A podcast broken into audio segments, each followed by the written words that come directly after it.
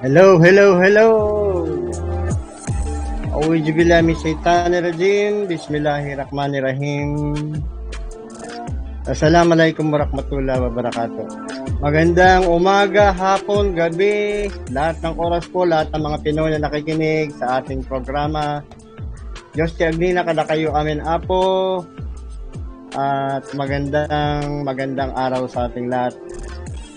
Pagpapatuloy po ng ating programa tungkol dito sa ating pag-prepare. Alam mo, dito po sa ating bayan, sa ating bansang Pilipinas ay nasa kapareho din po ng nasa ibang bansa. Eh. Tayo po ay nakula-pula ng pandemya.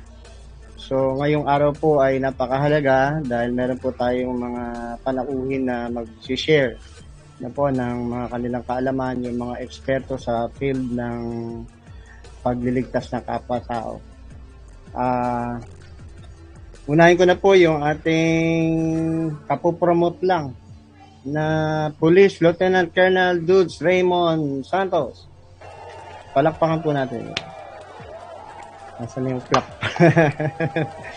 okay. Uh, Doc Dudes, congrats. At uh, si Doc Dudes po ay uh, expert sa larangan ng disaster management, uh, disaster uh, disaster medicine at siya po ay uh, nasa kasalukuyan pong chief ng emergency room ng uh, Philippine National Police uh, Hospital. Okay? Uh, Doc Dudes, pabati lang muna bago ko introduce si uh, Uh, good morning, good evening, uh, good afternoon sa lahat na nakikinig. Uh, magandang magandang araw sa inyo Okay, eh, natin si Doc. Medyo busy rin ang mga sa binabantayan at saka dun sa mga iba pang mga for promotion kasi kailangan yung kanyang signal para ma-promote yung mga ibang ating mga officialis ng PNP. Okay, uh, standby lang, Dr. sa tayo. May mga tatalakayan tayo na maraming matututunan po kayo, mga kababayan, na ibabahagi ni Doc Lutz mamaya. Okay, uh, isa po natin kasama din si Al Rashid uh, Usman Abdullah. Siya po ay isang registered nurse, emergency medical technician, rescue specialist, at eh, siya po ay experience na rin po sa larangan ng uh, response at saka pagtulong sa kapwa. Naging ambulance crew, ngayon po ay uh, siya po ay namamahala ng isang uh, medical call center po. At mga, may mga iba pa po siyang mga tasking na hindi natin pwede discuss sa ere. Importante, mag-share po siya ngayon ng mga experiences natin. Siya rin po ang kasalukuyang presidente ng National Society for Search and Rescue. Ito po ay national organization na naka uh, link po sa ating foundation. Uh, Sir Sid, pakibati mo na sa ating mga tagapakinig. Uh, hello, good morning, good evening sa inyong lahat. Uh, sa abot ng aking makakaya, susubukan kong mag-contribute sa topic ngayon at ngayon at ngayong araw na to. Thank you. Okay. So, uh, mga kasama, mga kababayan, yung pong ating na talakay nung unang episode natin, yun pong pagpapa pagbibigay ng tamang time at saka ng ating mga preparation sa loob ng ating pamamahay. Nabanggit ko po doon na i-discuss natin yung mga iba pang mga bagay na pwede nating ma-prepare na nandun lang sa loob ng ating bahay. Bagamat yan po yung talagang ating concentration sa ating programa. Narapat po natin na makapanayam yung dalawang expert po. Kasi po ay uh, unang-una po meron po mga ilang minuto lang po nakakalipas.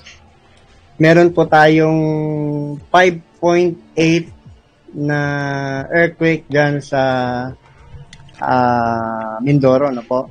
So alam po naman natin na pagka ang paglindo ng pinag-usapan ay mabigat po yung preparation natin ginagawa ito kasi unpredictable po yan. Bigla-bigla po yan at ilang segundo lang pong binibigay sa atin yan. Uh, kasalukuyan din pong nag evacuate yung Quezon City Hall meron din po tayong isang kasamahan na nandyan, si FO2 Hill Kaisar na nakaantapay dyan. Baka mamaya po makapasok dito. Okay po, so patuloy po natin na Doc Dudes. Siyempre, yung preparation sa pandemic, napakahalaga. Ah, ano ba yung mga pwede nating i-share natin sa mga tagapakinig natin na may mga kababayan na nandito sa Pilipinas? Ah, anong mga dapat natin pag-ingatan di para sa buong pamilya natin? Yung paglabas-labas and everything, ano ba yung maisa-suggest mo bilang isang survivor nitong COVID-19, Doc? Ah, good morning again, no? Um, actually, ang unang-una kong gustong ipabatid sa mga nakikinig dito na totoo ang COVID. Ah, COVID is real, no? Kasi maraming mga ah, grupo or may mga tao na nagsasabi na okay, maniniwala dyan, no? Ah, it is evident naman kahit sa ang parte ng mundo, meron tayong mga COVID cases. So we must um, as a prepper or as a person preparing for a pandemic or some for this kind of preparation, we must accept the reality that we are facing COVID uh, ngayon. Having said that, kailangan alam natin kung ano siya. Ang nagiging challenge lang ngayon is there's a lot of variants na lumalabas. Maraming uh, nababago dun sa what we know of the COVID virus. Maraming, uh, aside from the variants, maraming mutation na nangyayari. Kasi in order for you to prepare for it, in order for you to do countermeasures para ma-prevent mo yung disease, kailangan by heart alam mo siya.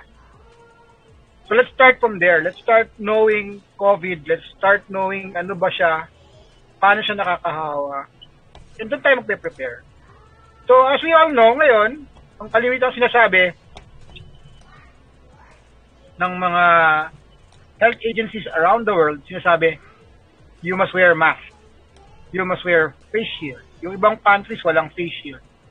You must wear, uh, you, you must do social distancing. Uh, you must do hand washing. Marami, marami silang sinasabi. Pero sa akin kasi, being a prepper, ang isa sa pinaka mainam na, na pinapractice ko is that I treat everybody, everyone, as if that they are natural carrier of the disease. Kasi, kung hindi mo isipin ganyan, nasanay ka na everyday paglabas mo ng bahay mo, naka-mask, naka-shield, relax ka na eh. Di ba? Relax ka na dahil naka-face shield ka, naka-mask ka, nakabakuna ka. Relax ka na eh. Pero kung isipin mo na lahat ng possible na mga katabi mo na hindi mo kilala is an infected person, kahit sabihin mong meron ka na niyan, you will still have, you will keep your distance pa rin. And having that distance, yung 2 meter distance between every individual plus yung mga yung mga countermeasures mo na face shield, face mask will increase the probability na hindi ka mahawa. And in fact, sinabi na nga rin ng WHO na airborne siya. So, talagang we really have to step up with the with our preparedness, understanding COVID para hindi ka mahawa. Now, this preparation ng mga ganyan is just a portion of what we're going to prepare. Kasi, alam nyo, yesterday, sinabi ng Department of Health that dito sa Pilipinas, meron tayong Indian variant. And again, I will say it, it would be a matter of time bago kumalat yung Indian variant na yan sa Pilipinas. Parang last year, di ba Jerry, if you will remember, January pa lang, nasa tax expo pa lang tayo. Uh, yung tax expo ng Arms Corps. Nagle-lecture Tama, tama. na ako about this virus becoming a pandemic. Nag-lecture ka na Diba? dun eh. Sasabi ko na itong virus Correct. Sinasabi ko doon sa lecture ko na this virus has all the necessary requirements for this virus to become a pandemic virus. Nagkatotoo, no? After a month, sinabi nila March 30 or or something March, sinabi nila March na the first case of the of the first case of COVID-19 was a Philip was a Chinese, female Chinese. Tapos hindi dininay pa nila, 'di ba? Sinabi nila uh, it is not hindi daw siya hindi pa raw siya ano uh, emergency concern ng WHO kasi outbreaks pa lang siya. Pero sabi ko magiging pandemic to. Uh, so isang aspect of being a prep, uh, prepper is yung foresight, mindset na talagang you really have to prepare ahead of the the disaster or or, or whatever emergency na mangyayari. So, and even so, sabi ko pa, di ba, yung interview ko sa Pinoy Preppers noong 2015, Cassandra Aguinaldo, I said, my greatest fear is for a pandemic to happen. Nangyari din. So, mindset, foresight, and really knowing who is the enemy, yan yung pinaka-focus dapat natin ngayon. On, on, if you're going to prepare, kung hindi pa kayo nagpe-prepare, yun yung alamin ninyo so that it could guide you on, on the preparation. Okay. Sobrang linaw niya na tsaka So that's coming from ah, the actual ah, survivor. Nasa mindset ka pa lang ha, isa pa lang, isang factor lang yan. Meron pa tayong pag-uusapan siguro yung mga logistical or yung mga planning muna pala. Planning, you have to plan. Kasi, sabi ko, inuuna ko yung mindset eh. Inuuna ko yung mindset, foresight, accepting reality na it can happen. And when it happens, ito na siya. So, ang susunod natin is plan. So, we, we have to do plan A, plan B, plan C, or even as many plans as you can. And then after the plan, you tabletop it, usap kayo, ipag-usapan nyo kung sino man yun sa core group ng, ng, ng, ano, ng mga preppers sa kasama ninyo. Pag-usapan nyo, sa table lang muna, table, tabletop lang muna. And then afterwards, after the tabletop, you do now the final planning kung ano yung napag-usapan nyo sa tabletop na dapat nyo improve. Doon lalabas sa final planning nyo yun and then you execute the plan. So, ganun ang proseso ng, ng pagiging prepper. Realize mo that there's a problem. You know the problem, study the problem, plan for the result or plan for the outcome na gusto mo. You consult others by doing the tabletop exercise kasi hindi lang naman isang mind yan eh. Pag nagpe-prepare ka, dapat marami kayo. And then whatever the result of that planning exercise, i-execute mo ngayon as your plan. Ganun ang prep, ganun dapat po tayo if we are going to make a, a, a very good preparedness plan for, for any any emergency and disaster. Kung, yung yung kasing kung pa- planning is uh, iba-iba kasi ng experience, iba-iba rin ng structural and location. So we have to consider din nga yung tama yung sabi mo Doc Lutz, yung pagkakaroon ng tabletop exercises at yung kasi yung sharing, sharing din ng mga oh. ibang technique. information. Kasi kagaya niyan, ang experience ko, no? Experience ko, maraming prepper na individual prepper. May mga prepper na group prepper. Pero you will never get a 100% prepper plan. So kami yun, uh, there will always be uh, laging may kulang dun sa laging may kulang doon sa plano mo. So in order for you to develop a, a- the best plan, number one, yung individual plan mo, you make it your own and then you you join a group and then from that group kasi initially naman kagaya kanina kung lumindol, 'di ba? Kagaya kanya Jerry Hmm. lumindol maaga. Oh. ah, 5.63 sa Kalapan, naramdaman ko nasa condo pa ako noon. Oh. Hindi naman tayo nagtawagan eh, 'di ba? Oh. Hindi naman tayo nagtawagan na, oy, may lindol, 'di ba? Or kung nagbagsakan ng mga building, isipin mo makakapagtawagan pa ba tayo? Oh. So basically taga, yung individual preparedness mo, pa- magkikik yan eh. Oh. Papasok yung individual Yun muna yung mo. First mo, yung, activation. oh, yung dalawang anak ko, si si Dustin, si, uh, if, you know, if Dustin's listening, Dustin, Yung bunso ko, yung 11-year-old ko, nandun sa ilalim ng lamesa, bit, hawak niya yung bag out bag niya, hindi ko lang nalitratuhan eh. And then yung bunso na, yung panganay namin na special, pilit niya tinatawag pumunta doon sa ilalim ng table. Ako naman, I was assessing the situation kung anong mangyayari. But again, having said that, talagang ang magkikick in sa inyo ng first 12, 12 hours to first 24 hours of a disaster is the individual family plan or even the family preparedness plan. Mhm. So mala- malaki, magkakaskade kasi yan eh. 'Di ba parang parang gamit yan or equipment. Meron kang EDC, meron kang bag out bag, meron kang supplies. So ganun din yun eh. Yung plano mo magkakaskade din yan from individual, family, community, local districts or then your province or yung buong Pilipinas na. That's how to how to plan. Kaya when you plan also, alamin nyo rin yung mga plano ng gobyerno. For example, yung Oplan Yakal, alam nyo ba yon? Yung Oplan Yakal ng MMDA, alam nyo ba yung plano na yon? Yung, ah, yung study, yung Myers, yung, no? alam mo, isa sa, kaya, kaya tayo nagkakaroon ng disaster, alam mo kung bakit sa pandemic. Alam mo bakit yung pandemic ngayon sa problem? Kasi simpleng-simple lang ang sagot sa pandemic natin eh. Identify, isolate, and treat. Kaya nakalanto pa. Bawat locality may kanya-kanyang plano. Ako mo, tumawid ka lang ng bote, meron yung meron plano pa, eh. meron din hindi naniniwala niya kaya tama yung yung opening mo eh. Let's accept the fact. Diba? Meron talaga. Kaya sabi ko, the, di ba, i-accept, kasi nga, for you to be able to create a good plan, you must understand first na meron kang problem. Kasi doon mababase yung mga gusto mong outcome eh, kung may problem ka eh. Hindi yan basta naisipan mo lang, ay, magiging prepper na ako bukas. Hindi ganun kadali eh. It takes a lifetime to be a prepper. Eh kung hindi nyo sisimulan yan ngayon, kailan pa kayo matatapos? Di ba?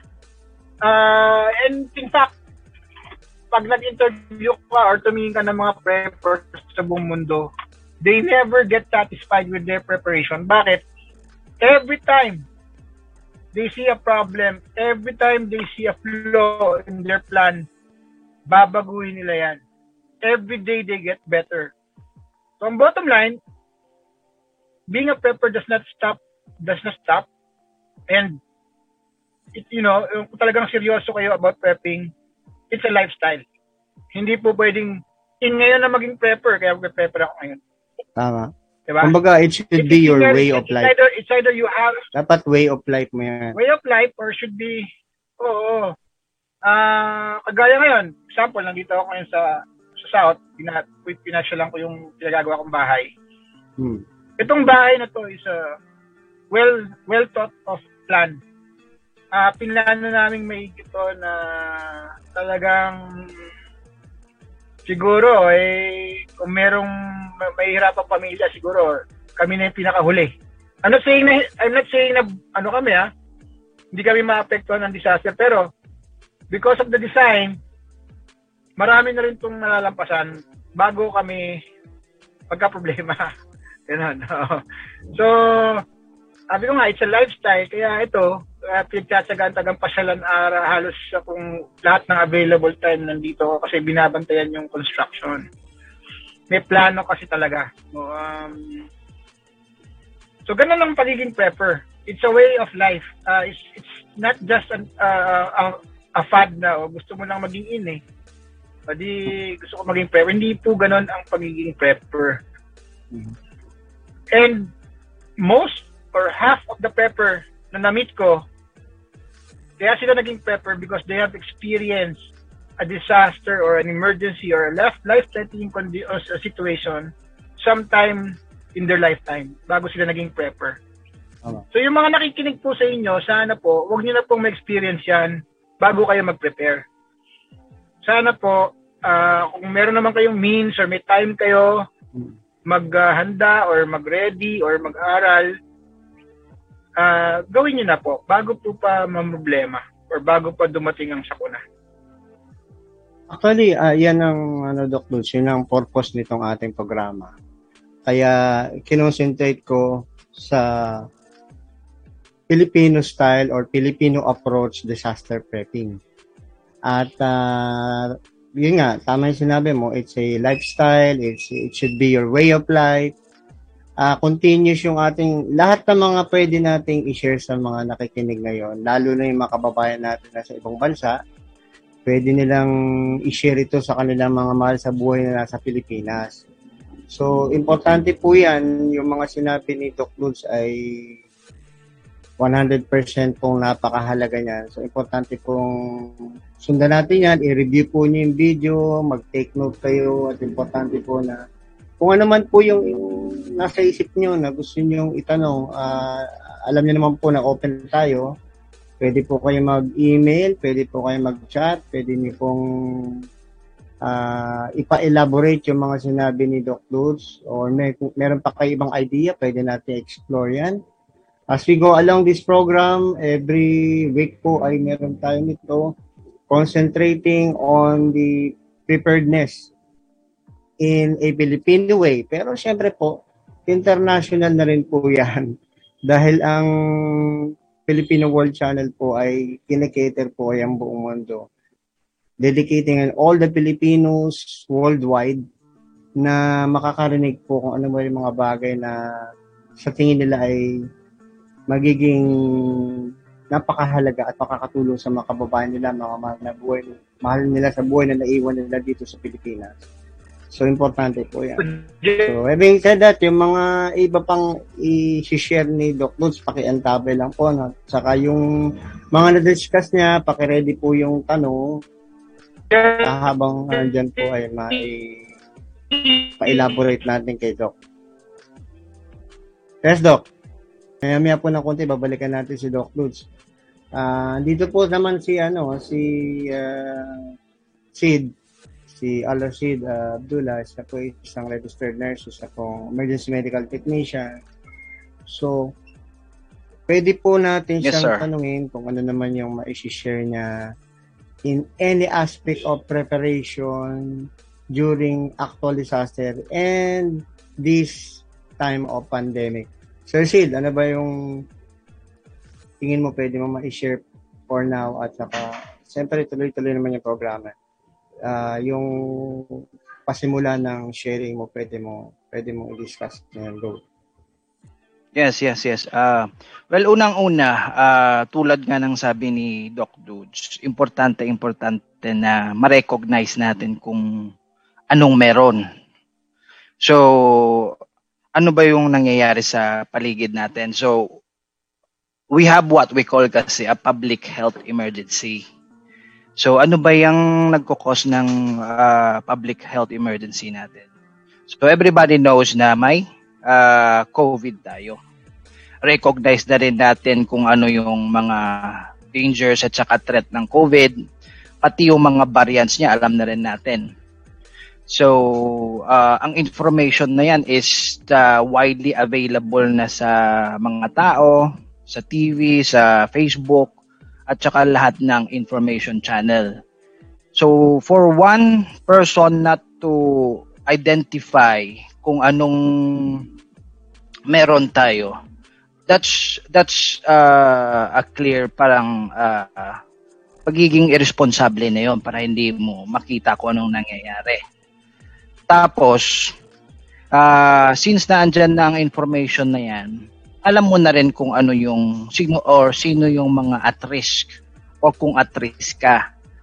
And nandyan na rin yung mga safety at saka protection ng I mean safety at saka protection protocol na pwede mong gawin. Yung yung standard na pagsusot ng mga ng mga face mask, face shield, at any other way para maproteksyonan mo ang sarili mo kung kailangan mo mag uh, magpalakas ng resistensya mo uh, if you have a way to make yourself stronger and and if you can fight uh, uh, make your yung kumbaga yung well-being mo palakasin mo to fight against infection or viruses kumbaga. Ngayon sa usapan naman ng preparation uh, as a prepper, we can only prepare so much as an individual or as a family. Uh, ang buong mundo nga hindi masyadong naging prepared sa nangyari sa atin. Before this uh, pandemic happened, meron silang mga mga protection, I mean mga protocols na ni-ready. Uh, well, balikan ko lang, yung kanya, yung uh, US, 'di ba? Uh, meron silang mga protocols before this pandemic na na based sa observation ko hindi nila hindi nila nasunod. Uh, which prepared by FEMA yon pero, pero hindi ko naman sinasabi hindi na, nila nasunod lahat. Uh, yung mga preparation na sinasabi ko is for you to uh, identify resources sa paligid mo and and create partnership with those resources pag halimbawa may may uh, may public health emergencies, may problema sa uh, security, may problema sa pagkain, may problema sa healthcare, dapat ma-identify mo yung mga resources mo for those necessities and create partnerships. So isang isang malawak na bagay para pag-usapan natin. Actually kukulangin tayo sa oras uh, for that matter. But then again, uh, we all have the information to prepare and and how to take care of ourselves at saka family natin. Yun lang yung uh, kumbaga maiko-compliment ko sa mga unang sinabi ni Doc Dads kanina. Uh, si nabanggit, si nabanggit mo, meron kang ano dyan, meron kang garden dyan. So, marami rin ako napapansin na mga nag, nag uh, promote nung yung gardening sa kanilang paligid ng bahay nila. Eh, kasi nabanggit mo rin yung pagpata, pagpapalusog sa sarili, pagpapataas ng immune system. So, it will help. Ano ba yung mga, in your experience, ano ba yung mga pinagtatanim mo na dyan? Ah, uh, kwan yun. Ah, uh, kumbaga parang nag, nagtanim lang kami ng mga common na gulay na po pwede naming i kumbaga uh, i-culture dito. So may mga mustasa, may mga kamatis, uh, any any uh, yung common na ginagamit sa bahay. Um, so lagi puno kami ng kwan dyan, uh, iba't ibang klaseng uh, actually may herbals din ako uh, and uh, other other other uh, plants na po na kakailanganin ko sa pagluluto. So dahil diyan medyo na nalilimitahan yung pagpunta ko sa palengke pag kailangan ko ng kumbaga ng mga ingredients. Pero syempre, kung kailangan ko ng mga isda or anything meat, kailangan ko pa rin pumunta. Maliban na lang kung mag-aalaga rin ako ng mga yon dito sa bahay. Pero wala na akong resources to, to do that. Ang kaya ko lang for now, ang available lang sa akin is gumawa ng mga homemade planters, kumbaga. So, may mga, yun, mga gulay-gulay. Uh, too much to mention, pero that's one of the things na ginagawa ko dito sa bahay. ayos, ayos. Meron kasing mga talagang aside from ano, from naisip na nila yung pagtatanim. Talagang ano, talagang iba lumilipat ng yung mga bumabalik sa kanilang mga probinsya at doon doon sila nag uh, produce ng sarili nilang pagkain. Uh, kung meron nga lang sana tayong mga ganong option ano. Pero yung mga Oo. medyo may, may kalayuan yung probinsya. Unang-una yung pag-travel pa lang problema na eh. Hmm. Pero may mga may mga may mga kapitbahay ako na lumi actually bumabalik na sa mga probinsya nila. So, hindi ko man exactly alam ang reason, pero I'm sure may kinalaman din kung anong nangyayari ngayon. Uh, everybody's going back to to their hometown, kumbaga. Siguro mas madali yung resources doon. Baka limitadong resources nila dito. So, one option is to go back, siguro, for them, sa lugar na mas uh, may mapagkukunan sila ng pangangailangan nila.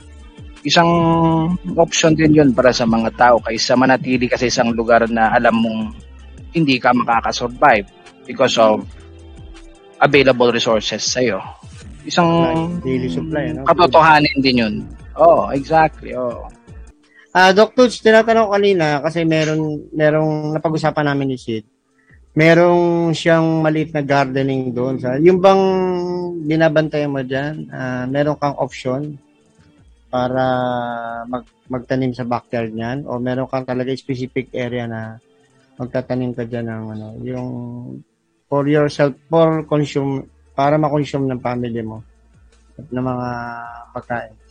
Hello, Jerry. Probably meron. Um, meron ka bang mga option na pag mag, na, meron kang backyard farming diyan, small farming para diyan sa ano survival ng food mo? Actually, dito sa ano, dito sa ginagawa kong bahay, ah, ang plano dito is uh, meron kaming malaking ah, storage area for logistics namin, pagkain.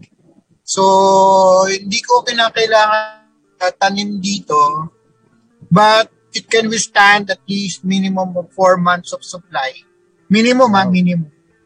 Okay. And then, ang plano ko kasi, after, ang plano ko kasi, after building the house kasi, ah meron kasi ako pinaplano after yung so sobrang funds ko dito sa bahay will be uh, will be towards the creation of Camp David. Camp Okay. David is in Liliw, Laguna, which is yung farm Okay. namin. Tama, tama. So, So, yung nandun four yung farm supply- talaga. Doon talaga yung farming namin. So, doon din kami Mhm. kukuha ng supplies. Malapit na rin So, would grow, uh, li- ah, yun yung plano namin sana na yung kung ano yung offshoot ng budget namin dito, yun yung gagamitin namin dun sa Diliw Laguna. The creation ng Camp David. Hmm. But also bear in mind, we are within 25 minutes drive sa bahay ko sa Binyan. Malaki rin yung storage area doon. No? Pwede ako mag-store din doon. Kaya I, do- I don't need. I don't need to put up a very big uh, or yung mag-planting pa kasi unang-una bawal naman dito sa sa residential area magtanim dahil Tama, uh, tama, tama. mag-pet yung subdivision. Um, more on ano kami, more on preserve tsaka yung uh, talagang su- groceries and supplies. Ang kaya ang preparation ko dito is uh, I'm also preparing eh, yung part na rin ng plano yon yung offshoot ng budget is also for the creation na ng mga, ko-convert ko na yung Everest ko ng bag-out vehicle talaga. Then Aha. procuring another another four-wheel Oo. vehicle. So, yun yung plano talaga. May plano, yun yung sinasabi ko na pag nagplano ka kasi ano yan eh, Mm. interconnected na yung mga plano mo. Preparation ko dito is uh, bag in for a while, bag in ka hanggang alam mo kung Mm. saan ka pwedeng lumipat, Okay. Yung power ang kami, ah, solar powered to. Pwede ako Ah, mag solar na. sa bahay ko. Okay, okay. So yung Ah, pwede ako mag-off maintain yung maintain ng ano mo ng supply mo, hindi naman kailangan refrigeration 'yan. Ah, yung supply ko kasi meron akong meron akong dry, meron akong meron akong frozen. Pero yun Alright. nga, sabi ko, yo, hindi naman ako hindi naman na necessarily magtatagal dito eh. Tama. talagang kailangan na namin mag ah, mag-bag out. Bag out. Kaya more more itong itong ano, itong ginagawa construction ngayon is more on defense plan talaga. Okay. mas concentrated Kumbaga- to more of a more of defense muna. More of parang more security and defense muna itong construction oh, dito. pa- parang ah, i-assess mo muna kung pwede ka na mag-bag out. Pero for the meantime, diyan yung diyan ka mag-stay put. Diyan muna yung observation Kaya, area. uh, actually, ang call sign ng call sign ng bahay ko is Pentagon. Ah, okay, okay. Kaya Pentagon tong bahay ko and then yung bag out location ko is uh, Camp David. Okay. Then yung ano sa Binyan is uh, Camp Big Falcon. Ah. So yun Pero yung mga yung Poseidon, ang ano lang ang, yun. Pos- ang Poseidon ko, ang plano ko doon, magiging ano lang siya eh, communications hub. Ah, okay, okay, okay. Parang yung Poseidon ko is just a uh, satellite lang. Parang Ah, ah. kung mabutin ako sa Metro Manila ng disaster, doon ako pupunta. Ah, Remember, tama. may Ferrari base pa. Hmm, yung kung saan ka nag-isolate nung the time na ano ka. Oo, yun yung isolation ano ko, yun yung aking ah, isolation facility. Yung pusa, yung ano ko, yung Poseidon. So Oh. basically sabi ko nga sa'yo, when you make a plan, yun yung doon mo makikita ngayon, interconnected yan. Oo. Interconnected yung mga plano mo na Oo. ah kagaya si Sid, parang ang pagkarinig ko kay Sid, meron siyang ah, in-house plan, a planting mo para ma-minimize Oo, yung paglabas. Which is a very good, ano? Kasi yun lang yung, min- yun yung kaya ng resources niya for now. Hmm. Ako kasi I have been planning for years. I have Hmm. been planning for more than 15 years na to. Hmm. Ah, kaya medyo malaki na yung preparedness plan ko talaga na, ini, na pinipil kong i-interconnect ngayon. So, Tama, tama. ang kagandahan nito, hindi ako limitado sa isang municipality na pwede Oo. ako magpalipat-lipat. Tama. Plus, syempre, di ba nasa law enforcement ako, Oo. pwede akong lumampas ng mga checkpoint. Correct, correct. So, Yun din ang advantage. yun yung mga advantages na... Tapos na pwede ka rin mag-stay put sa camp. Pwede mo dalhin din sa camp para ah, guarded din yung family mo nasa loob ka ng kampo. Isang option din yun. Kung ibang klase ng hostility Depende naman. Kung, depende kung anong... Depende kung anong ano, depende kung anong disaster or an emergency yung ina-address natin. Correct, correct. Eh kung gera yan, hindi ko ilalagay hindi ko ilalagay sa kampo yung pamilya Ah, ko. hindi, hindi, Kung yun hindi, eh, hindi obra. Ah, sinasabi ko yung parang Eh, para lang sa mga yung chaotic civilian na pwedeng i-ransack yung bawat bahay. So, syempre advantage may mga maraming guard. Actually, Oh, pero pagka ako- in during the war, hindi na maganda. Ah, yung kaya nga gusto ko dito sa Pentagon kasi ang isa sa main concern ko dito sa Pentagon is security. Ah, In fact, ka makapasok dun sa bahay namin, ah, at least apat na apat na security perimeter yung dadaanan mo eh. mga So, checkpoint. apat, apat na checkpoints yung dadaanan mo bago ka makapasok sa main subdivision. Tapos, ah, yung subdivision, may sarili pa kami mga doon. Ah, may roving kami doon. Meron kaming ah, RFID pass. Hindi ka naman makakapasok basta-basta. Wired fence, ah, wire, ano, electrical fence. So, Ah, medyo, ano, medyo maganda yung, may mga CCTVs, yun. So, ah. ano rin, ah, yun kaya tawag ko Pentagon eh. Medyo Kaya nga, secret. pero ang Dad, sa, sa, dyan sa status mo, okay yan. Kasi, kumbaga, mataas yung level ng security aspect na nailatag mo dyan. Yung preparation mo, sabi mo nga, more than 15 years na. Ah, isa sa purpose din natin program, yung mga basic lang, yung mga standard na below middle class na mga kababayan natin, how how they can prepare doon sa maliit na resources nila. So, of course, iba yung technique. Hello? Eh, iba yung technique noon dahil ah, nasa medium, ano sila eh, below medium average ng life ah, life standard nila, di ba? Unlike yung naka-level up na katulad yan. May, may capability ka plus plus matagal mo nang pinrepair yan. Noon pa lang yan. Wala pa nga ano yan. Eh. Pinag-uusapan na natin yan, eh, di ba? But this time, yung mga, especially yung mga nasa middle class and lower class, medyo, ah kung meron tayong pwede pang ma-share sa kanila na tingin natin pwede natin ano, pwede nating ma-share sa kanila. Kasi, minimum resources, minsan umaasa lang sa ayuda, mga ganon, di ba? So, kaya marami din sa kanila napapahamak eh, kasi kulang sila sa resources, kulang sa preparation. So, ano yung pwede nating i-share sa kanila in these instances, itong mga present situation nila, ano yung pwede natin kayang i-share sa kanila? Sid? Ah, ano yata si Doc? Ano pong pwede mo i-share? Yung katulad nung technique na ginagawa mo na small farming sa, sa harap ng bahay. Kasi kawawa Ah. din. alam natin yung iba, medyo tapos eh. Eh, yung sa akin kasi, ah, ang ginawa ko lang, oh, ginawa lang namin dito sa bahay is kung ano lang po pwedeng gawin. Uh, based on kung anong itsura ng lugar mo, sino mga kasama mo, anong mga gamit mo. Uh, make use of kung anong available sa iyo. Uh, that's why we ended up with uh, with the in-house uh, planting, kumbaga, in-house garden. Um, that's one way to do it. Uh, again, ang uh, other way na nag-identify ako ng basic ident na na basic kong na-identify ko na basic resources ko dito kasi staple din namin yung kwan eh yung halimbawa lang ah, very very basic staple namin yung saging saba eh mm.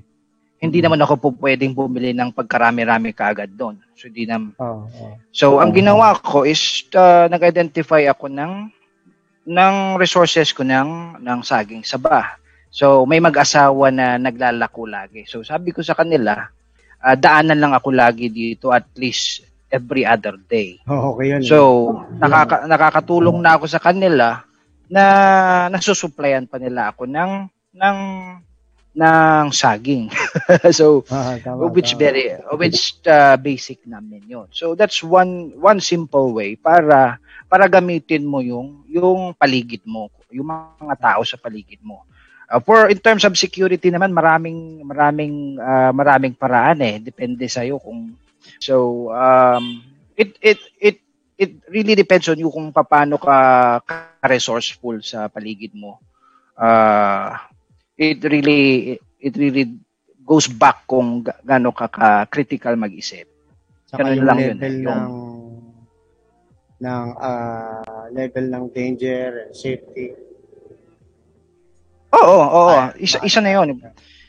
Uh, babalik ka ulit sa recognition ng uh, uh, ng any any threat sa paligid mo or yung mismong recognition ng pangangailangan mo sa nangyayari sa paligid mo. Um, always go to basic tapos identify kung anong meron. Tungkol yung ano, yung mga level ng na chaotic uh, experience na pwedeng possibility mangyari. Paano ina-handle ng PNP ah? Katulad ng mga standard na distribution ng relief, yung pagbibigay ng mga ayuda na ganyan. Yung pagdami ng ano, pag yung yung kaya nga yung PNP personnel ngayon, yung pag-aresto medyo nagiging critical na rin eh, sa mga violators ng mga safety nets na ginagawa ng gobyerno natin. Yung mga hindi nagwe-wear nag uh, ng mask, face shield, ganyan. So, lalo ngayon, bago yung si PNP natin, medyo mahigpit yan. Personally, kilala ko yan, mahigpit yan.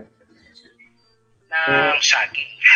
so, uh, which very, ano, which, anong uh, recommendation mo? So, that's one, one simple way. Doon sa below, uh, below medium na status ng mga kababayan natin. Not, not everyone is binigyan ng pagkakataon na makapag-prepare ng maayos. Eh. Iba sa kakulangan doon sa status ng buhay nila, medyo critical. Hindi nila kayang sundan yung may mga kakayanan.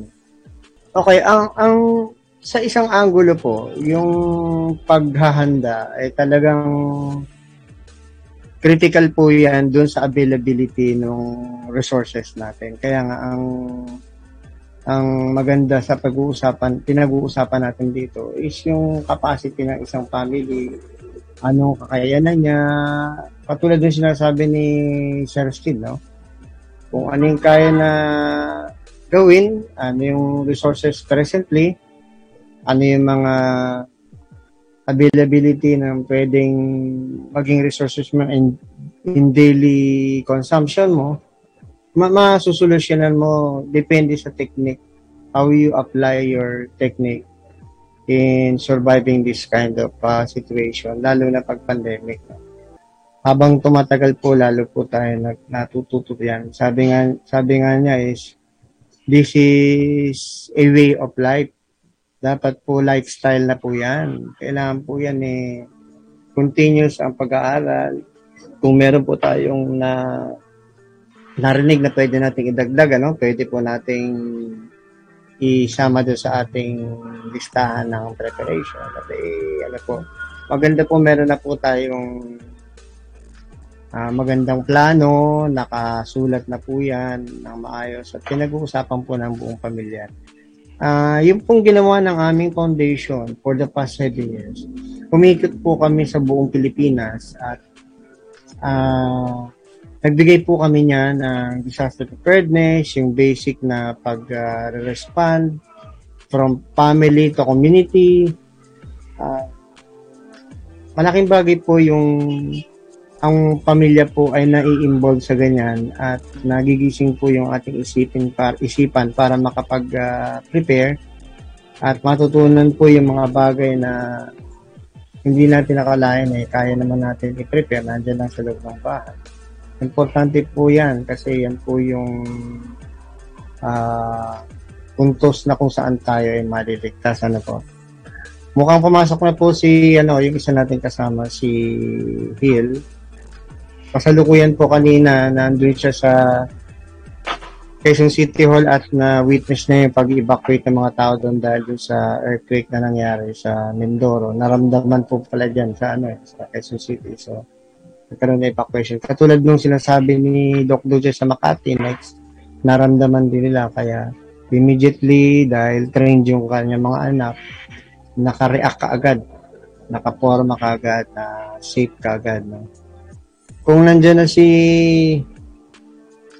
si kasamang Hill, eh, pwede natin siyang matanong, uh, Tijo. Mamaya. Si, ah, introduce ko lang po, ano, si ah, Fireman Officer 2, Fire Officer 2, Hill Protasio Kaisar ay isa pong registered nurse din.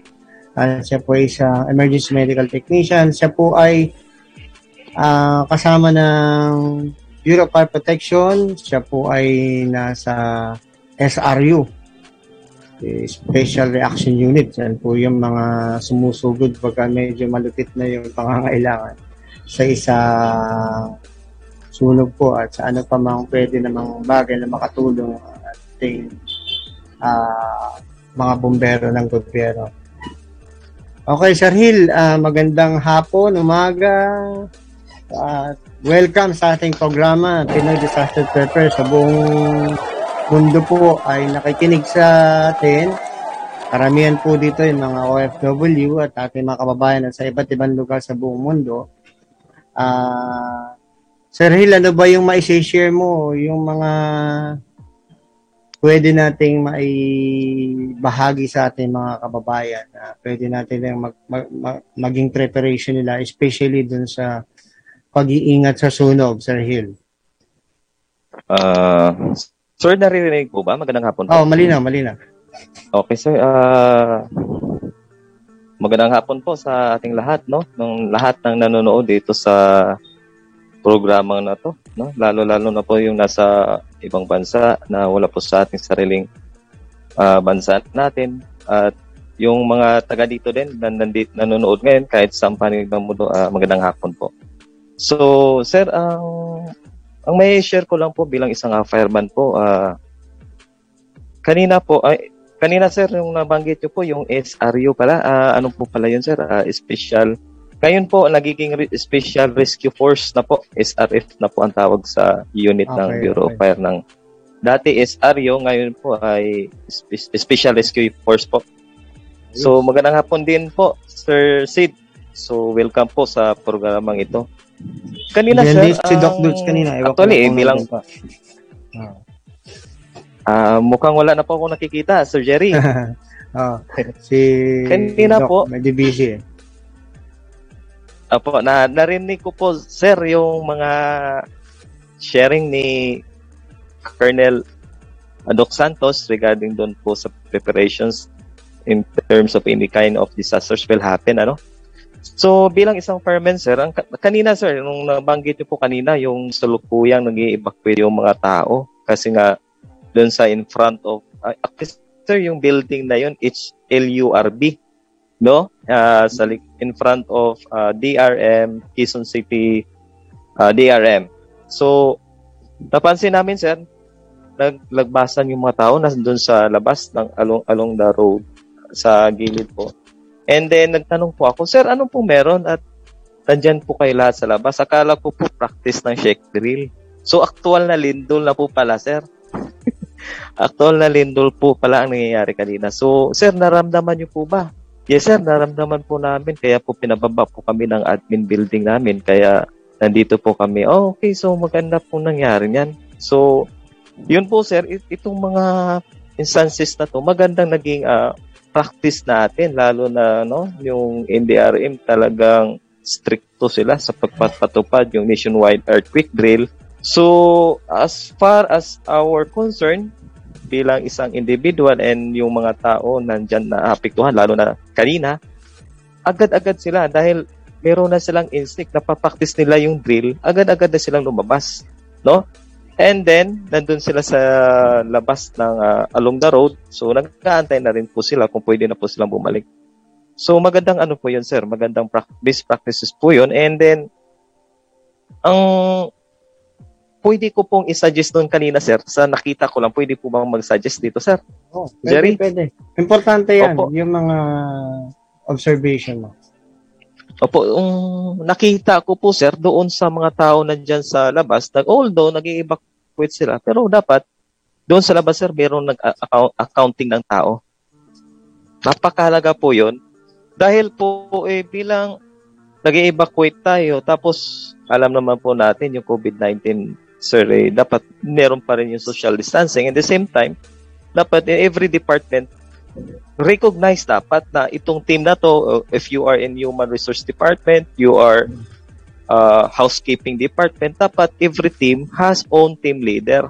And this team leader also account all his men and report to the uh, ground commander or they have incident command post. Although now, kahit wala naman pong uh, uh, casualty, pero dapat meron silang naka-prepare na table man lang, yung bulletin board, Mhm. just to account all all the people evacuated. Kasi yung mga ganyang Kasi- ano, Sir Hill, ano, di ba?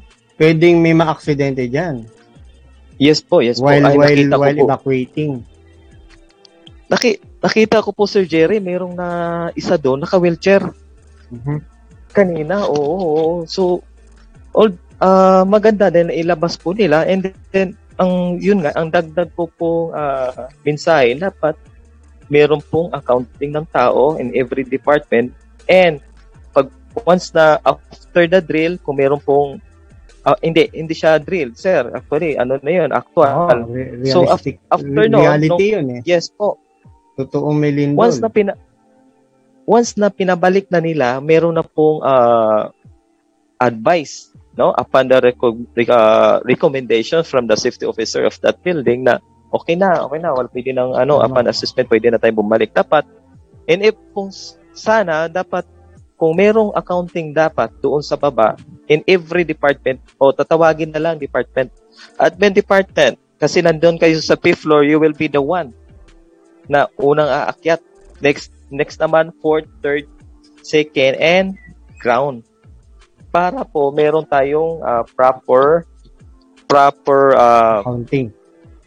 accounting ng tao. Napakahalaga po 'yun sir kasi o, in actual scenario no lalo na pag merong merong mga collapse structures, merong pong naiwan sa loob or any kind of disaster na talagang chaos na yung ma- yung mabilis ang accounting, yung response ng tao, alam na natin kung sino po yung naiwan sa loob at ano ano itong for example, human department, uh, human resource department. Itong human resource department pala, sir, meron po kaming kasama na iwan doon sa loob ng CR. Hindi po Mhm. nakalabas, sir. Baka po pwede yung ano sa oh, alam na natin anong floor po ba itong human resource department. For one, for example, fourth floor.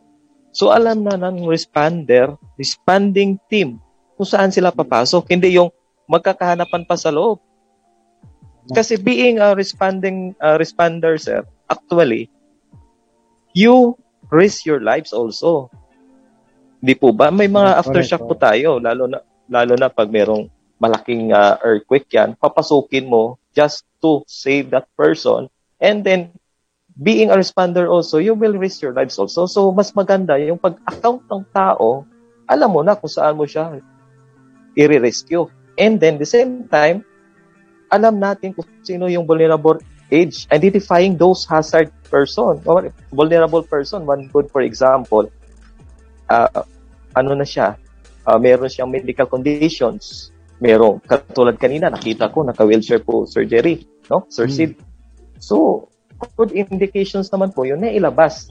And then, kung meron nga proper accounting dapat, mas maganda pa po yung gagawin nating uh, evacuation. Di po ba? And Ah, in addition to that, Kasi dyan, dyan na magre-rely yung survivability ng lahat ng tao na involved. yes po, yes po. Yes po. Kasi doon mo mo doon mo magagamit Sir Jerry. Okay. Itong responding team ba to? Ano ba to? Pag na, kunwari meron ng malaking earthquake naman, na earth- earthquake na mangyari, no, lindol. So, itong responding team ba natin eh train ba to? Res, yung resources na available na nandyan, ay, sir, hindi po natin kailangan ng ganito. Ang kailangan natin yung mga responder na meron pong mga needed resources. For example, yung mga trains pagdating sa column structures. So, ito yung papasukin natin. Eh, kung meron bulletin board doon na naka-indicate, alam na natin yung galawan sa loob. Hindi na natin ba, kasi the more natatagal yung respirations, the more na yung survival or chances na mabuhay yung nandun sa loob na trap, le, maliles. Di po ba? Kaya mas maganda, oo. i-account all people, hindi lang yung nag-evacuate Kung kami. meron, okay, sis- kung systematic yan, talagang mas maganda. Ano? Yes, yes. Kaysa ah, nag-evacuate kami, tapos pagdating sa baba, ah, wala namang ah, nakalinya, nakalive, walang accounting yung mga tao. So, ah, yun lang, yun lang napansin ko kanina, Sir Jerry. So, sana ma-practice para, pa, pa rin natin yung standard ng ah, ah, ginagawang check drill, no? Kasi actually, nationwide earthquake drill, may standard yung nangyayari dyan. So, napapractice natin yung tama during uh, nationwide earthquake drill. But during actual earthquake, yung lindol kanina, hindi po na-practice ko. eh, yung nakita ko po kanina. Base po sa nakita ko kanina. Kasi Yung, may um, added uh, ano yan eh, added impact kung talagang totoo na yun nangyayari. Minsan kasi pag nag-drill, parang nagre-relax sila eh. Naging, Yes po, ano sila eh, hindi sila serious sa kanilang ginagawa. Kaya nga yung sina, sa katuparan natin na mga training, ini-emphasize natin doon gaano kahalaga yung importance ng ano, ng pagdi-drill. Yes po. Diba? Yes po, yes po Sir Jerry. Napakahalaga po talaga yun. Kasi alam mo naman po natin, hindi, yung, yung ano natin, establishment natin, government yan, and then at the same time, also, uh, yung mga pass and through ng mga visitors natin, di ba? Hindi, dapat, uy, dapat account, accounted din po yun. Yung mga taong lumabas, pasok doon sa establishment na pinagtatrabahuan natin. And then, hindi, ang na-account lang pala natin yung kanina, dapat na-account yung mga empl- empleyado na, na nagtatrabaho doon pero hindi nila na-account. How much more kung yung mga bisita na, na nandoon, na labas-pasok doon sa building. Ah, yun lang po ang napansin ko kanina sa Jerry. Sana may, ah, nagagawa pa rin natin yung tama kasi in real scenario po talaga. No? At merong casualty dyan, lahat tayo nagpapanik. And once we are panic, no? ang ang ano natin yung defense mechanism natin hindi natin, hindi natin minsan makaka naiisip yung tama yung tamang pag-iisip o kaisipan kung how to advance in this kind of disaster. So, dapat i-practice natin yung tama and then ano na yan, papasok na, na sa immune system natin yan, no? Papasok na sa sa ano na natin yan, parang muscle memory na tinatawag na pag once na napapractice mo, mabilis ka na mag, mag ano yan, mabilis ka na mag ah, respond into any kind of ah, disaster. Kasi nga, muscle memory na po. And then, Sir Jerry, pwedeng sasamantalahin ko po yung pagkakataon na to Mm-mm. bilang isang ah, bumbero. Ah, kasi po, Sir Jerry, meron po kami programa tungkol doon sa Oplan Ligtas Pamayanan, no? Kung Yan, saan yan, yan. po kami Importante Kami mo ma-share yan. Yes po. Kung, kami, kung saan po kami mga Bureau of Fire Protection sa haray ng pamatay sunog ay araw-araw po kami lumalabas no para uh, i-remind sa community, sa barangay na kung anong anong dapat gawin para maiwasan ang uh, sunog sa pamayanan. No? And ano ba po uh, example lang po, Sir Jerry, no? Sa sa kahit sa bahay, nung kahalagaan yung fire safety tips na pinapatupad namin o binibigay namin na fire safety tips during nag-iikot po kami kasi lagi uh, araw-araw yan three times a uh, Monday and Friday morning and evening then uh, Tuesday Wednesday Thursday and Friday Saturday Sunday uh, three times a day So, yan, lahat po ay isang programa ng Bureau of Fire Protection po para intensify natin yung fire prevention activities para maiwasan po natin yung mga uh, nangyayaring sunog sa ating kapaligiran, no? So, ang ang isa sa mga may share ko po, lalo na pagdating sa bahay, itong napakalagang good housekeeping. Kasi pag mayroong tayong good housekeeping, uh, sa bahay, ito yung ano eh, pamamaraan o fire safety na ginagawa sa buhay natin sa parang araw-araw para maiwasan natin ang sunog. One good example, how to be a keen observer. Uh, tingnan mo yung bahay mo, ano ba itong mga bahay natin na possible na magkakaroon ng sunog? So, identifying those hazards. O itong electrical ba natin, yung, ah, ito ba itong sim- simple na electric fan natin, bakit hindi na umaandar? Magtaka na tayo. Oo nga, ba't dati umiikot to ng maayos? Eh ngayon, magtanong na tayo sa sarili natin, bakit ngayon hindi na umiikot? Kailangan mo okay, bumabagal na.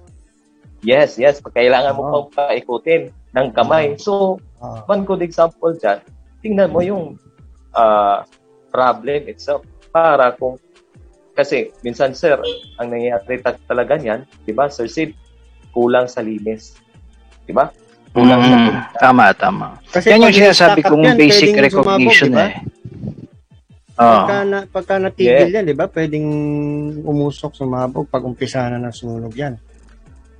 Yeah, yes, yes, yes, yes, yes, Sir Jerry. Kasi yung friction yan. So, me- mechanical friction, it will cause, yung friction kasi, it will cause heat. Heat And then yung, yung yan, possible yan magkakaroon ng fire. Basic ano lang yan, sir, pero dapat natin, yung basic kasi niyan, dito nagsisimula yung malalaking senaryo na, sir, eh. Di po ba? Lalo, tulad ng isang example niyan, yung octopus connections, di ba?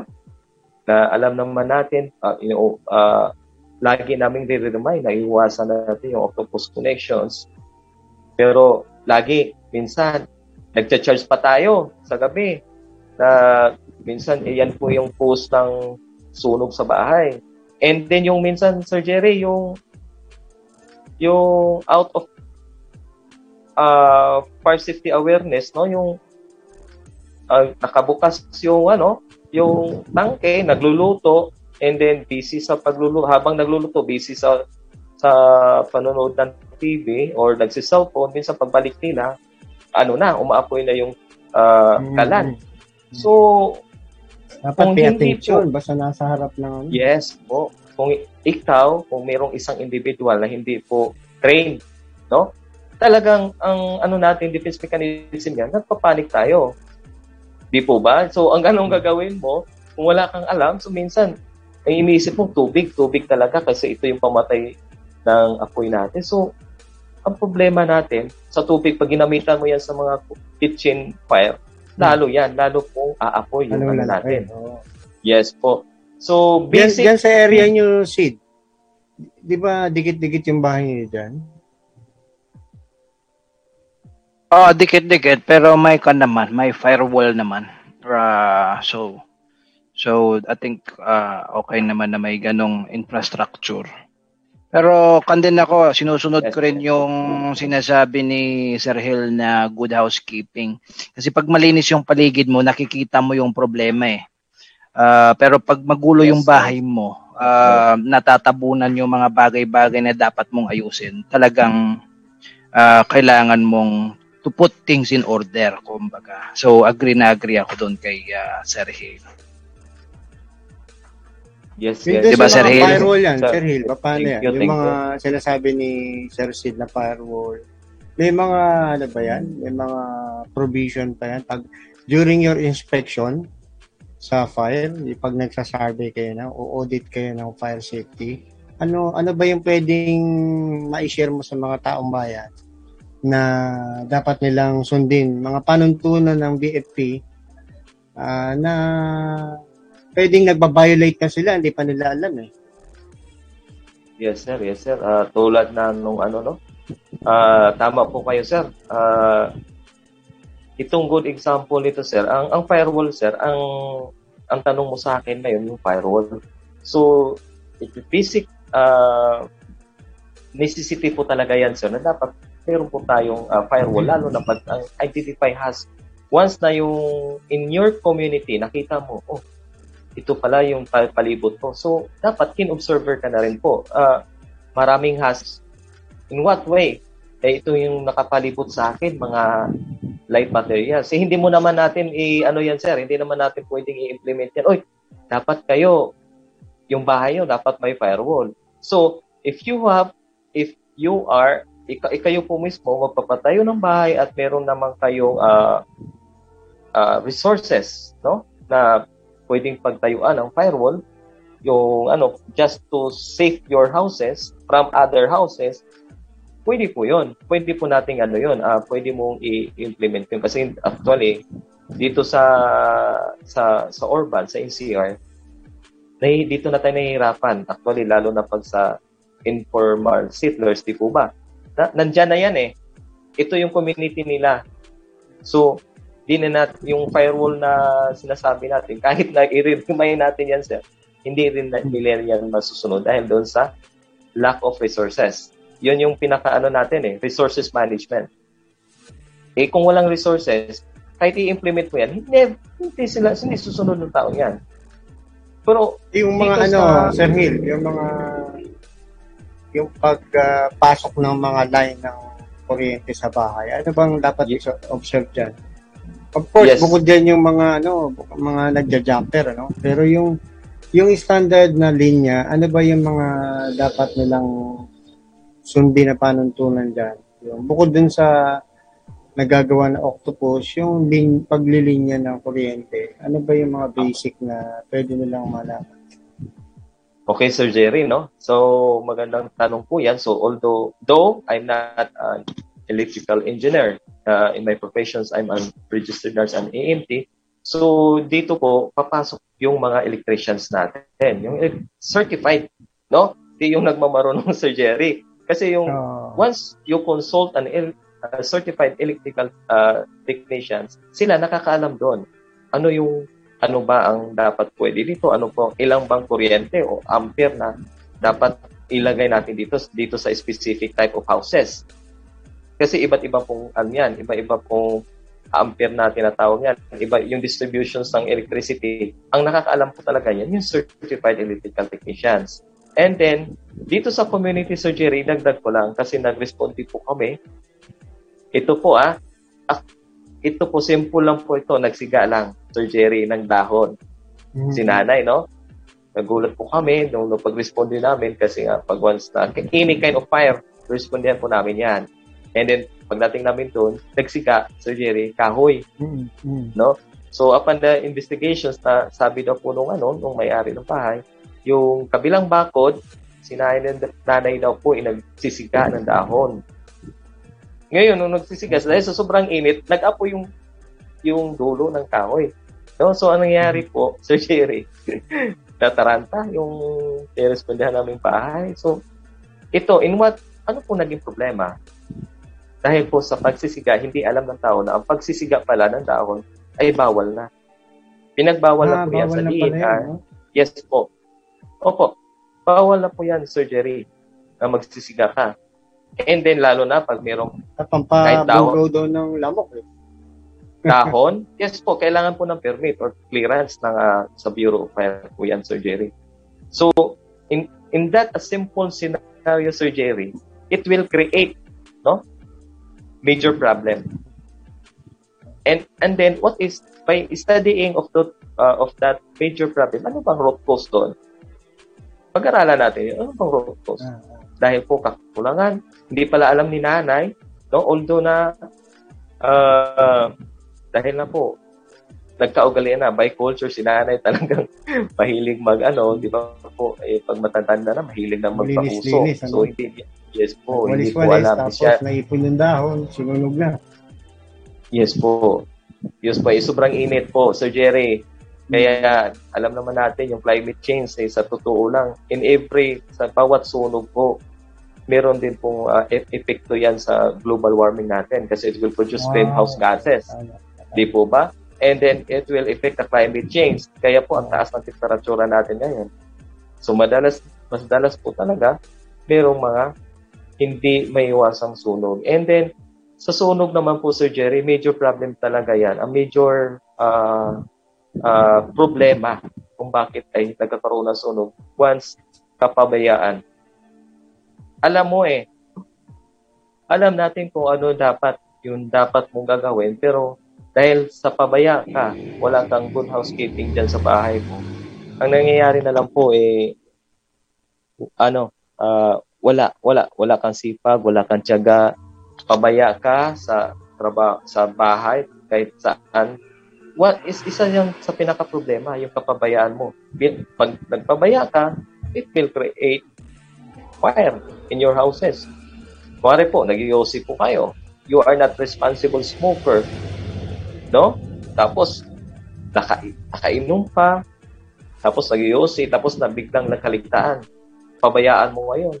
Yung napabayaan mo mga kandila, napabayaan mo pagluluto, pagluluto, yan po yung mga problem. O dyan po nagsisimula na nagkakaroon ng sunog sa bahay. Yung kapabayaan. Ano dapat baguhin? Ugali, attitude. Yung karakter Ah, ano eh, ng ah, tao. Sabi nga ng, sa kasabihan natin mga Pilipino, mga nakawan ka na ng ilang beses, huwag ka lang masunugan. Yes po. Yes po, Sir Jerry. Talagang Lagi po namin sin- property mo. Eh, Ah, very critical pa na makasakit or even makamatay pa lang mga tao. Yes po, Sir Jerry. Opo, opo. Sa totoo lang po, ah, Sir Jerry, ano, yung ah, karamihan pong ah, yung nagiging casualty sa sunog, yung mga bahay na they are more focused in security features. Yung may may bakod na, dinubli pa yung may bakod na sa labas, may security nam na may aso pa, tapos nakaba, naka-grill pa yung ah, bintana. And then in case of fire, hindi na makalabas. So yun po yung mga pinaka-problema. So nasunog na yung area nila and the same time sila po minsan talaga in actual in actual in based on my actual uh, actual experience Sir Jerry talagang to, nangyayari po yun hindi sila nakalabas dahil po, po doon sa mga naka-grill no over over parang Yung over pinaka-latest yata, Sir Hill, yung bata, no? May bata nakadungo pa sa bintana na helpless Eh, yung mga na, mga neighbor hindi matulungan kasi may grill, no? And then Yes yung po, hindi yes. natin makakalimutang storya, yung anak ni dating speaker Joe De Venecia, di ba? Yung yes uh, po yes po trap si sa loob ng si bahay.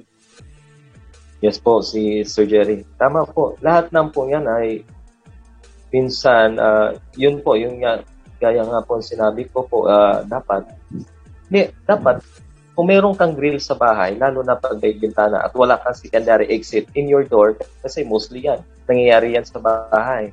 Di po ba, Sir Jerry? Hmm. Kasi bilang, dito kasi sa NCR, Sir Jerry, karamihan sa atin dito na job seekers. Di po ba? Kung ako ay nag, pumunta sa Maynila upang magtrabaho, hindi po ako makakapili ng bahay sa gusto ko. Tama. tama. Di po ba? O ano So, ang ano mo, eh. Yes po. So, anong mangyayari? Ang nga, ang tanging ma-advise ko lang po, dapat kung ikaw ay ah, nandyan na sa fire hazards area, dapat ikaw din mismo gagawa ka ng paraan kung paano mo malilisin o mitigating actions or measures na ma- mabawasan yung fire hazards na yon. One good example, kung ang bahay mo na tinitirhan mo pala, nirerentahan mo, nakagrill lahat yan, pati bintana, baka po pwede, ah, ma'am, Sir, baka po pwede po bigyan na ah, dito sa bintana, lagyan po natin ng ah, butas diyan na pwede po kaming makalabas in case na may sunog. Ah, shit, ano? Opo, Mga boarding house, po. ano? Mga boarding house. Yes po, yes po, Sir Jerry. Simple lang po yan. No? But, in case of fire, malaking tulong po yan. Yun lang po ang Anyway, uh, Sir Hill, napakarami nating pwedeng ma-discuss.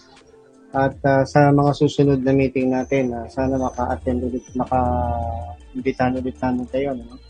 Mm. Pati Sige si po, sige po, Sir Sid, no? Jerry, para lang Ah, makatulong yung dito sa sa, mga tao, ating no? programa, ang concentration natin dito yung paghahanda ng bawat pamilya. Sir Hill. no? So, Opo. With that word, ah hingi kami ng parting word sa iyo, Sir Hill, kung ano pa yung mga pwede nating ma-share sa susunod nating programa. Ah go ahead, Sir Hill, kung, sa parting word mo. Um, ngayon po, sa lahat po ng tagapakinig dito sa programang ito, kami ah, kami po ay nagpapasalamat. No? Just continue to listen our program, this kind of program, dahil kami po ay nandito po kami para po ay mag-impart ng ano po yung natutunan namin at base sa aming karanasan at may impart namin sa inyo para ay mak- makatulong kami sa inyo. At sa ganung paraan, sa simpleng paraan, may iwasan natin yung mga possible na ah, what- like for example, fire, may iwasan natin yung mga sunog na nangyayari dito sa ating kapaligiran. And then, may, at the same time, kung may iwasan natin yung sunog, ma-preserve natin yung buhay natin, ari-arian natin. So, ganun lang, ganun lang po ang kasimple. And then, at the same time, continue to reach out, out to reach this kind of program. Kasi po, ah, nandito lang po kami, in, kung meron pong, uh, nandyan, nandyan, si Sir Jerry po lagi nag, nagpa-facilitate dito. Kami ay handang tumulong para po sa ating kababayan. So magandang, on- once again, magandang hapon po and stay safe always and God bless. Ayun. Ayos. Maraming salamat, Sir Hill, at ah, abangan po sa ating susunod na episode yung iba pang mga tatalakayin natin tungkol sa pag-iingat sa sunog, yung mga ibibigay pa ni Sir Hill. Sir Sid, your parting word for now. Marami pa tayong i-discuss sa susunod na episode. Ah, bigyan mo lang kami ng pag-aabangan at pa yung mga pwede mong i-discuss sa susunod nating meeting, susunod nating episode. Mm. Um, hindi naman ako magpapaalam eh kung magkikita pa tayo ulit. So, ah, pero ang advice ko lang next ah, next ah, meeting natin ulit sa ganito, ah pwedeng pw- pwede tayong mag-usap tungkol sa paano mag-manage ng ah, medical emergencies lalo na sa panahon ngayon. Ka. mahirap ka kumontak Oo. ng ambulance services Ambulance. ngayon. Ah, maliban na lang kung nakapartner ka na sa isang private EMS mo. Challenge na challenge ang mga resources natin sa government ngayon. Pero sinusubukan naman nila as much as possible respondihan lahat. Ah, another thing is any any emergencies na sa palagay nyo na mahaharap natin o ng family nyo eh, during this pandemic, pwede nating pag-usapan yan. Uh, so next time, uh, kung meron kayong specific questions na gustong itanong, uh, pwede, nang, pwede nyo kaming uh, tanungin. So uh, hopefully magkita-kita tayo ulit dito at uh, makapagkwentuhan tayo ulit dito ni na Sir Jerry at saka ni uh, Sir Hill. Okay, yun. Okay. Thank you, Sir. Eh, ibig sabihin eh, open na open yung ating dalawang matitikas na kasama. No? By the way, ah, nakalimutan ko ipakilala si Sir Hill. Siya po yung presidente ng Manila Search and Rescue Team, yung community first responder natin. So magkakaroon po ng memorandum of agreement yan kasama ng National Society for Search and Rescue na kung saan ay si Sir Sid naman ang president. George truly po ay president naman ng Search and Rescue Unit Foundation. Maraming salamat sa inyong dalawa. Kasama din si Doc Dudes kanina, medyo busy-busy. Ah, abangan po sa susunod nating episode. Kasama po ulit natin yung ating dalawang kasama ngayon. At ah, medyo malalim-lalim na yung pag-uusapan natin. Yung sinabi ni Sir Sid, yung mga emergency, paano nyo i-manage yung mga emergency sa loob ng bahay, at yung mga, bibigat na na, na maging pagsubok natin, lalo na sa pag-manage na sugat o anumang uh, indulto na makaka, makakamit natin sa ating katawan, lalo na sa panahon ng pandemic. Maganda pong mapapag-usapan sa susunod natin.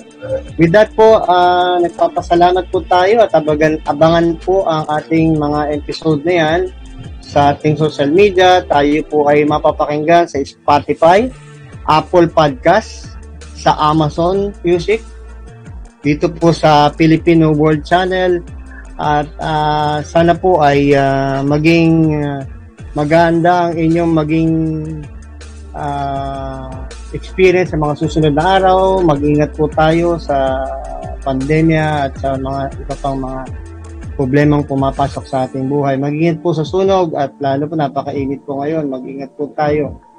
At kung meron po man kayong uh, pwedeng may tulong sa aming foundation sa programang ito, nandyan lang po sa baba yung aming mga accounts na kung pwede po kayong magbigay ng uh, donasyon kung ano man ang inyong kakayanan. Maraming salamat po ulit uh, sa susunod po sa nating pagkikita.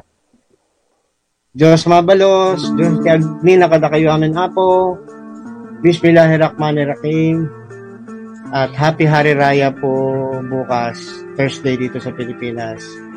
Bye-bye na po. Wave, wave tayo, Sir Sid, Sir Hill, wave, wave. Thank you very much sa mga nakikinig. Mabuhay ang Pilipino, mabuhay ang Pinoy.